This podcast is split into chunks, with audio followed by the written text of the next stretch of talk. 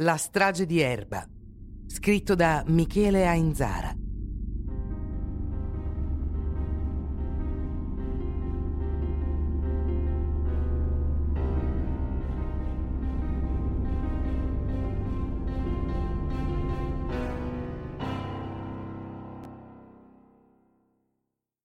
Le liti di vicinato sorgono sempre per lo stesso motivo.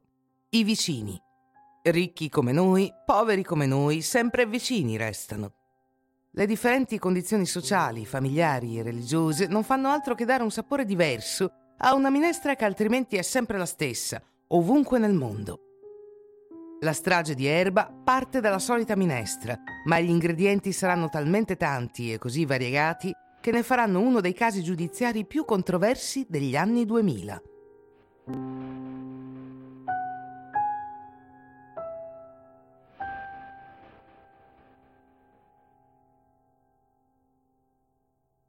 I Castagna sono l'immagine di questi luoghi, una famiglia di mobilieri conosciuti e rispettati, imprenditori con una solida tradizione di unità e di valori.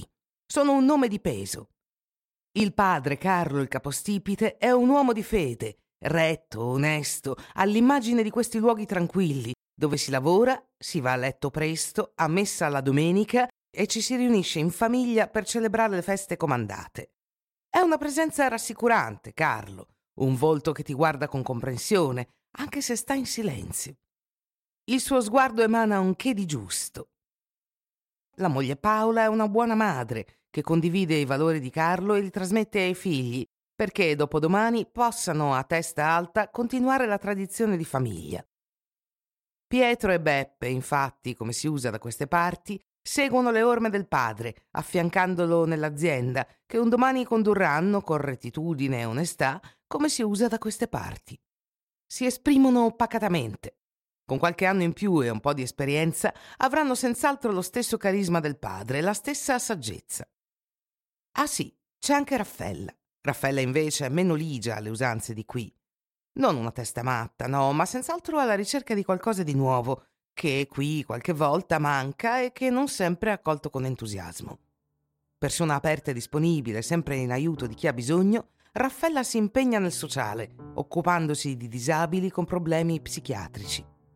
A modo suo perpetua i valori di solidarietà e di soccorso inculcati dalla famiglia.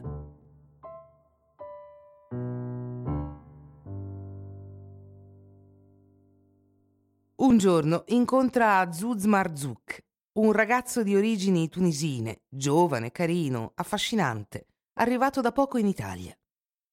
I due intrecciano una relazione e Raffaella lo invita a abitare con lei nel condominio Casa del Ghiaccio, un caseggiato nel centro di Erba, in provincia di Como, con un vasto cortile nel mezzo. Una vecchia costruzione dalla geometria irregolare che ospita diverse abitazioni. La Casa del Ghiaccio. Raffaella si impegna per aiutare Azuzza a inserirsi in un paese straniero. Carlo Castagna, a cui la moglie Paola tiene inizialmente segreta la relazione, accoglie la notizia con una certa freddezza. Si augura che, una volta finito il momento dell'emergenza, dell'inserzione, fra i due le cose si sgonfino e presto. Tanto più che il maresciallo Gallorini, il comandante della stazione dei carabinieri, convoca Carlo per metterlo in guardia. Azuzzo non è visto di buon occhio dalle forze dell'ordine per le sue frequentazioni vicine allo spaccio.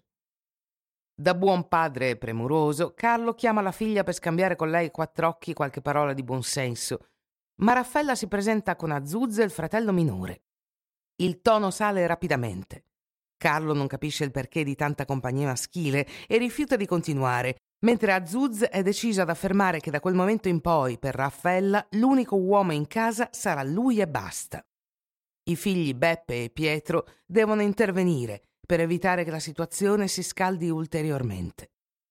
Azzuzza ha un carattere ben temprato e, malgrado le offerte d'impiego, è refrattario alle fatiche del quotidiano, non sulla durata in ogni caso. La madre Paola accetta, purché Raffaella sia felice. Dall'unione nasce Youssef ed è Raffaella quella che, come si dice da queste parti, tira la carretta anche se lo stipendio è di 400 euro al mese. Paola si prende cura del piccino durante gli orari di lavoro della figlia. Il via vai nel condominio del ghiaccio, però, inizia a essere sospetto. Azuz fa venire amici con cui si intrattiene, infastidendo il vicinato.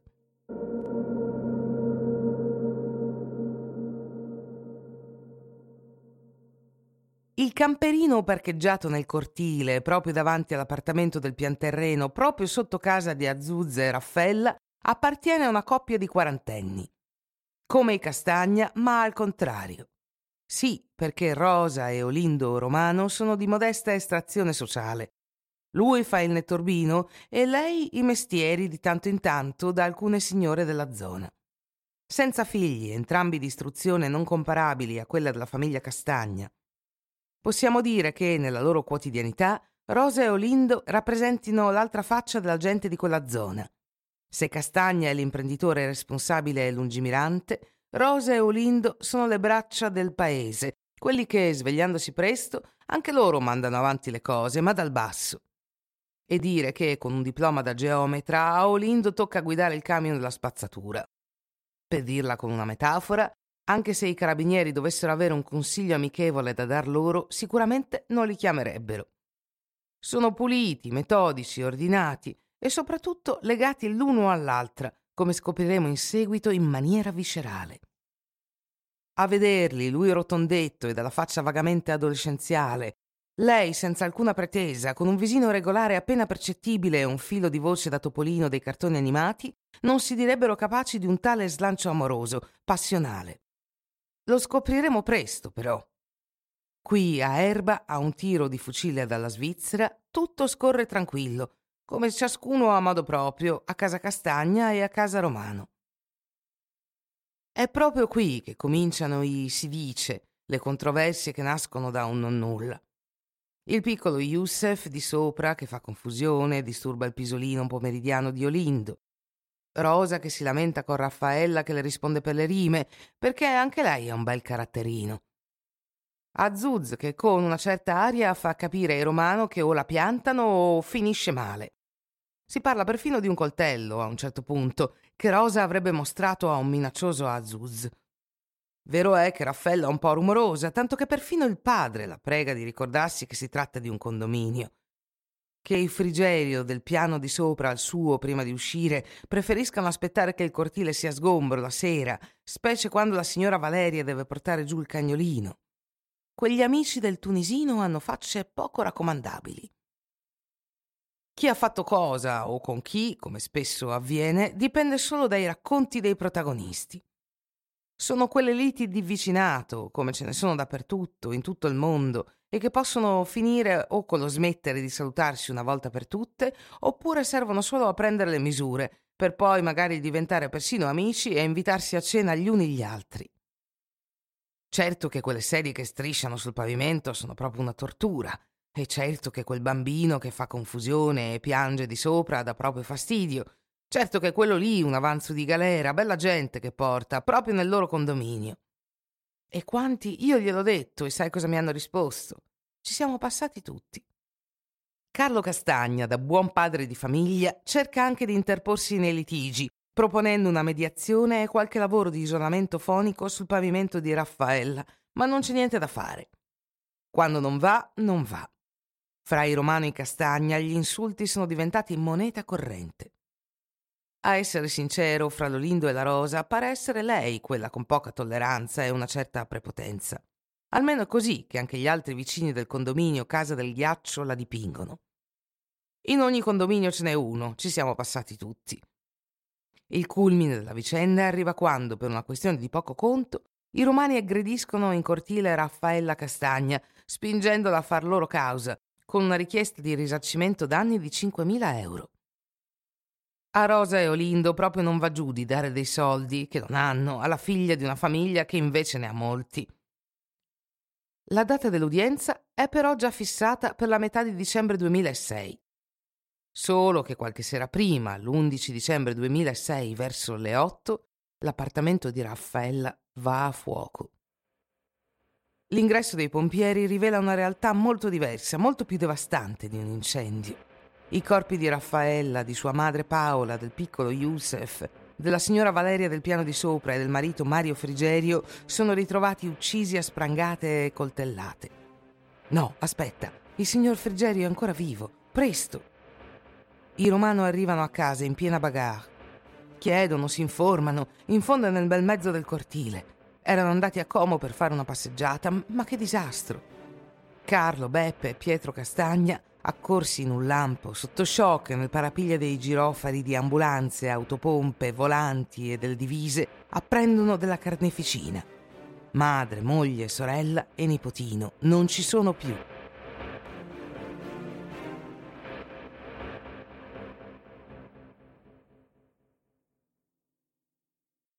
Coltellate, sprangate. Ma come? Ma perché? Ma chi?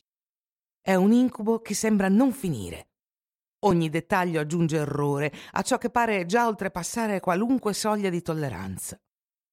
Anche la vicina del piano di sopra col marito. No, Mario è vivo, gravissimo all'ospedale, ma vivo. Da lontano in cortile, nell'andirivieni dei soccorsi, Carlo Castagna incontra lo sguardo di Olindo Romano. In quell'istante, a distanza, i due uomini sembrano passare la spugna su anni di levore, davanti a tanto sangue. E Azuz? Già, dov'è Azuz? chiede a Castagna il maresciallo Gallorini. I carabinieri iniziano le indagini in ogni direzione. Per prima cosa fermano Marzouk, che, avvisato da un parente, rientra il giorno dopo dalla Tunisia. Un alibi di ferro, come si dice. E allora perché sentirlo? Non si sa mai. Visti i precedenti, potrebbe esserci un legame con la sua attività criminale. Inoltre in carcere, già perché nel 2005 viene arrestato per detenzione e spaccio di stupefacenti, avrebbe avuto uno scontro con un andranghetoso che gliel'avrebbe giurata. Potrebbe trattarsi di una vendetta trasversale.